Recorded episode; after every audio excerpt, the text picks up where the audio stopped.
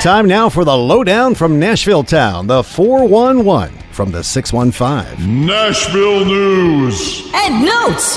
Jordan Davis says he is really excited to bring his new baby home. I think that you know the thing I'm looking most forward to is you know there's no there's no love like a new baby, and so being able to hold him for the first time is is always pretty special and you know, it, it is crazy just the personalities that you see right off the bat. It's just exciting to get to see them become who they're going to become. It's a fun ride to get to to see them grow up. So I, I am. I'm I'm I'm excited to meet meet the new one and and bring them home and and let big sister.